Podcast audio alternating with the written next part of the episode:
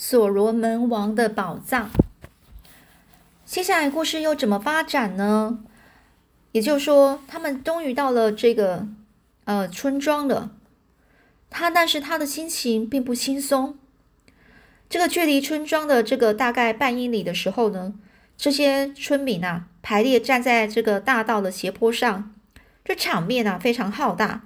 每个队伍大概有三百人。人的手上，每个人手上都有一只闪亮的长矛，长矛就是武器哦，挥动着羽毛，迅速的冲到这个斜坡的指定位置。我们到达斜坡的时候，十二支队伍共大概有三千六百人，已经都各自站好位置。这不一会儿啊，我们就走到第一队的面前。我们非常惊讶的清楚看见这前所未见的壮汉呐，就是这些人呐，就非常强壮，他们正值壮年呐。多数大概是四十岁的老兵，但是没没有一个人是矮于六英尺的人啊，大概都有六英尺三、六英尺四啊，都非常高，大概一百八以上。他们是头戴着这个由黑尾黑尾雀的羽毛勘插而成的这个沉重羽冠，与向导同样的装装束啊。哦，向导啊，可能就前面那一个带领的那一个人啊，都是同样的装束，腰间还有右边的。呃，右膝下方呢缠着这个白色的牛尾，左手是拿着直径约二十英寸的圆盾，呃，盾牌啊，圆圆呃圆形的盾牌。这些奇特的盾牌就好像是蒙上了一层乳白色的牛皮的一个很薄的铁盘。每个人手持简单的武器，但是效果惊人。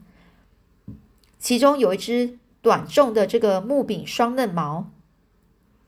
它的刀身呢是最宽处，最宽的地方呢大概有六英寸，不能用作投掷，而是像祖鲁人使用的长矛，适合近距离的作战。要是被这种武器所伤，想必后果不堪设想啊，就是会会非常严重啊。如果被这个武器所所伤害到，是，你呢就非常危险。所以，但是呢，这除了这个长矛之外呢，每个人还带上了三把重刀。每把呢都重到大概约两磅，一把插在这个牛尾腰呃牛尾的腰带上，另外两把是藏在这个圆盾后面。库库安纳人呢称这些刀是叫托勒斯，用它取代这个祖鲁人投掷用的这个长矛。这个库库安纳士兵呢可以准确的指直出五十码远的距离，通常是以齐发作战。齐发有可能是大家讲好一起啊一起作战。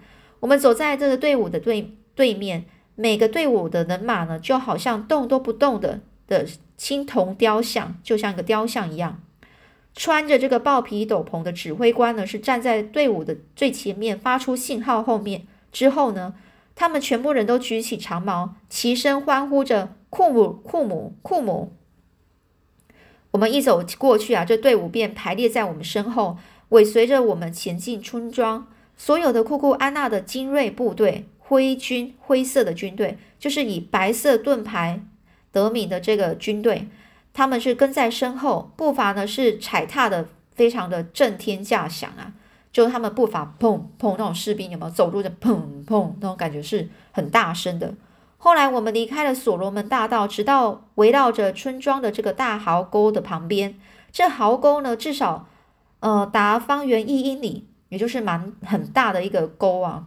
壕沟就是一个水沟那种感觉，但是它是一个很大的沟水沟哦，以结实树干扎成的木木栏呢围绕四周啊哦，他们围起来是以那种非常结实的树干呢，整个做一个栅栏，然后围起来。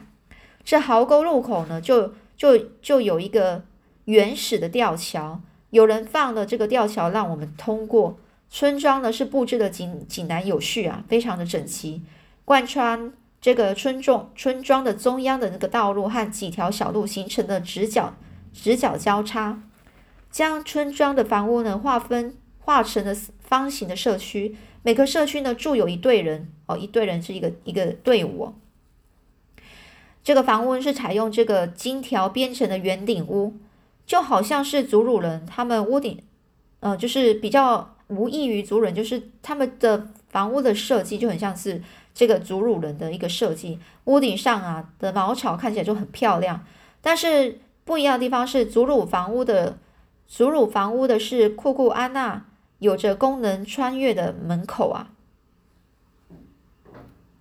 也就是说，不同于祖鲁的祖鲁祖鲁人的房子啊的是特别的是，那个这个库库安娜的族人呢，他们有让人穿越、有人可以进去的门口所以呢，你可以想象祖鲁人他们做的这个房子就是没有入口啊，没有可以穿越门的那个入口，占地宽宽大，这个周围设有六尺宽的走廊，然后铺着石灰，外观呢是很漂亮。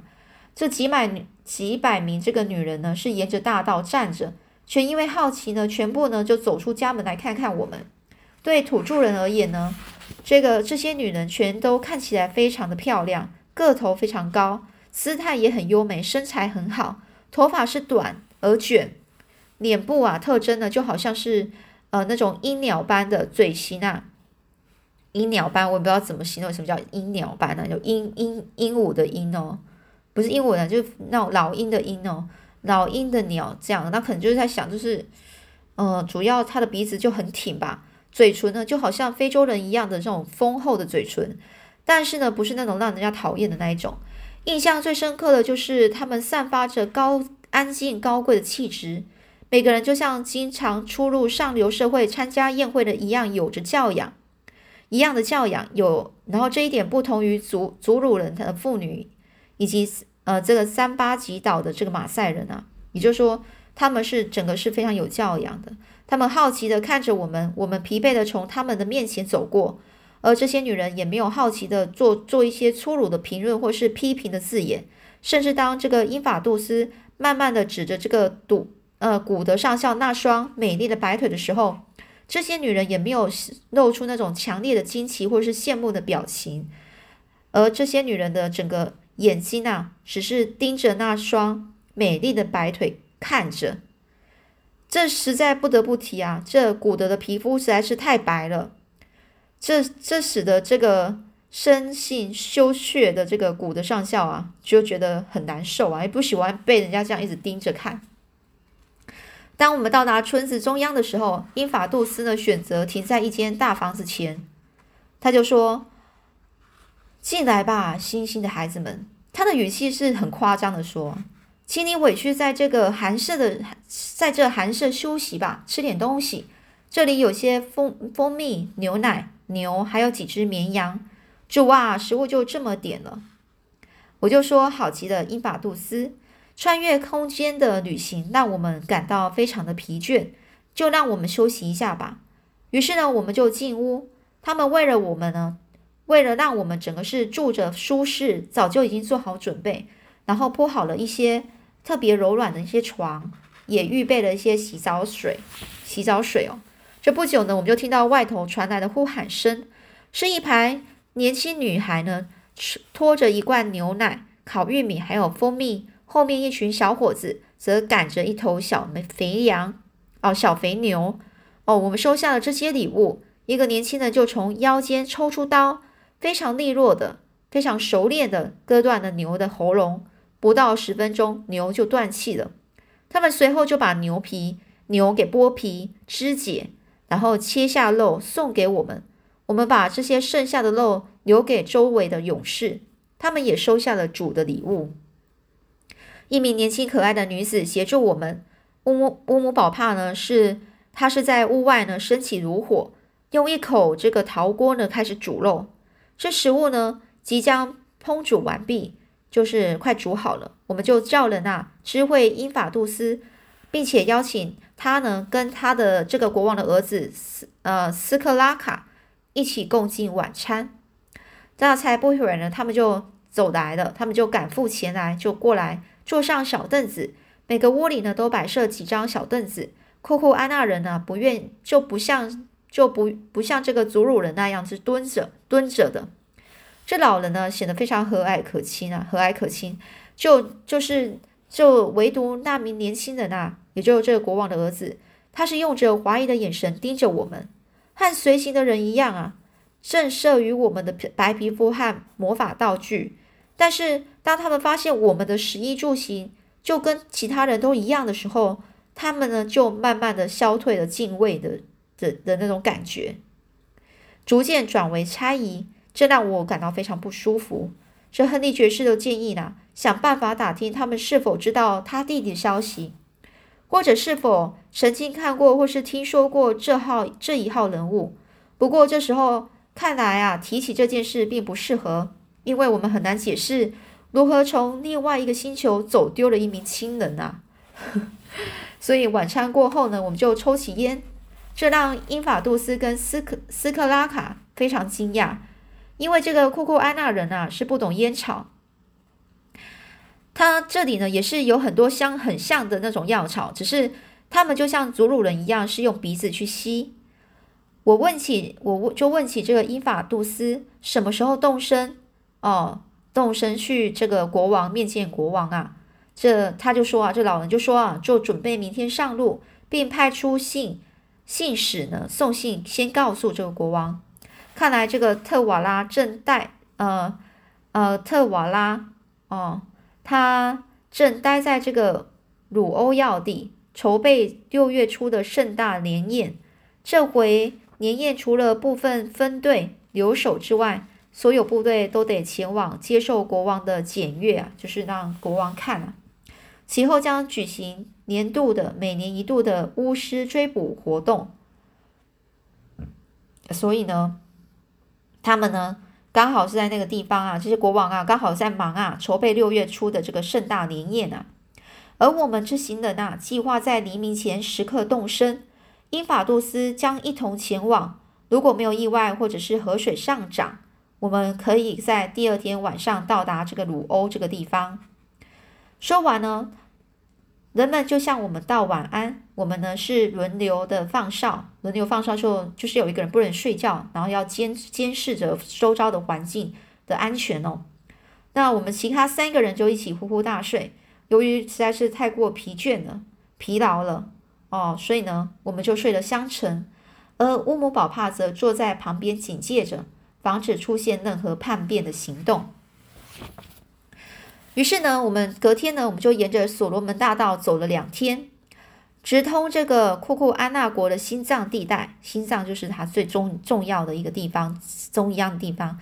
走着走着呢，我们就发现了这个村庄啊，越来越富有，周围的耕地呢也越来越多。这些耕地与我们刚开始看到的时候所看到的那些耕地是一样的，而且是派守大量的驻军啊，都有驻军在旁边看那些。呃，这些耕地啊，就是农作地啊。事实上，库库安纳国里的每一个壮丁啊，都是士兵。只要发生战争啊，不论是防守或进攻，全民皆兵。全民就是全部的百姓都是阿兵哥，都是都是士兵呢。我们向前走的时候，身边啊，经过了数千个数千个战士，他们正要赶赴这个鲁欧去参加国王检阅和庆典。如此壮观的军队实在是太罕见了，罕见是不少，就是不常见啊。第二天黄昏的时候呢，就已经太阳下山那一阵子啊，我们在一处高地上休息，向下眺望就是美丽富饶的这个努欧平原。这个地方占地非常辽阔，辽阔非常宽广，方圆呢约大概五公里，而周围的村庄呢，从这里向远处延伸。再往北约两英里处，有座马蹄状的旗山呐，有一个很像马蹄的一个的的山的形状，注定成为我们比较熟悉的地方。鲁欧的地理位置非常的优越，非常条件对地理就是优越，就是那边的地理位置非常的，呃，是一个是很一个很好的地方哦。一条河水呢穿过了镇上，化一为二，河上呢有。河那个河流上呢有几座桥梁，就好像我们在施巴女王峰所看到的建筑。六七十英里之外有三座冰雪覆盖的山脉，它们的形状就像从平地拔地而起的那种三角锥的样子。这些山脉构造就不不像这个施巴女王峰那样光滑圆润，而而是显得非常的异常的险峻啊。也就是说，看起来啊就非常的。感觉呢，那整个山要爬上去是非常难的哦。英法杜斯见到我们这一直在看着远方的山峰啊，于是就主动展开介绍。他呢就指着这个库库安娜人口中的这个三女巫的山脉，说着说：“这条路就在那里那儿打住了。”我就问：“为什么路到那里就打住了呢？”这老人就说：“谁晓得啊？山上啊，全部都是岩洞，中间有个巨大的深渊，深渊就是非常深的一个一个那种呃，一个很像水一种沟渠状的东西，沟水沟啊，你就讲说沟也可以。裂缝啊，巨大深渊啊，古时候的那些智者啊，就是聪明的人啊，经常去那里去寻找一些他们想要的东西，而历代历代的国王都埋葬在那里了。”这我就很急着问啊，他们想要什么吗？而这老人就很快的看了我们一眼，就说啊，我不知道哎，来自星星的主应该知道吧？很很明显啊，他并没有一一五一十的说出一些真相。我就说啊，是的，你说的没错，我们知道很多事情。我曾听说过古时候智者来到这些高山寻找发光的石头、漂亮的玩具，还有黄铁。哦。那这个呢？这个老人就说：“英明的主啊，我只是个孩子，不能够和主进行讨论。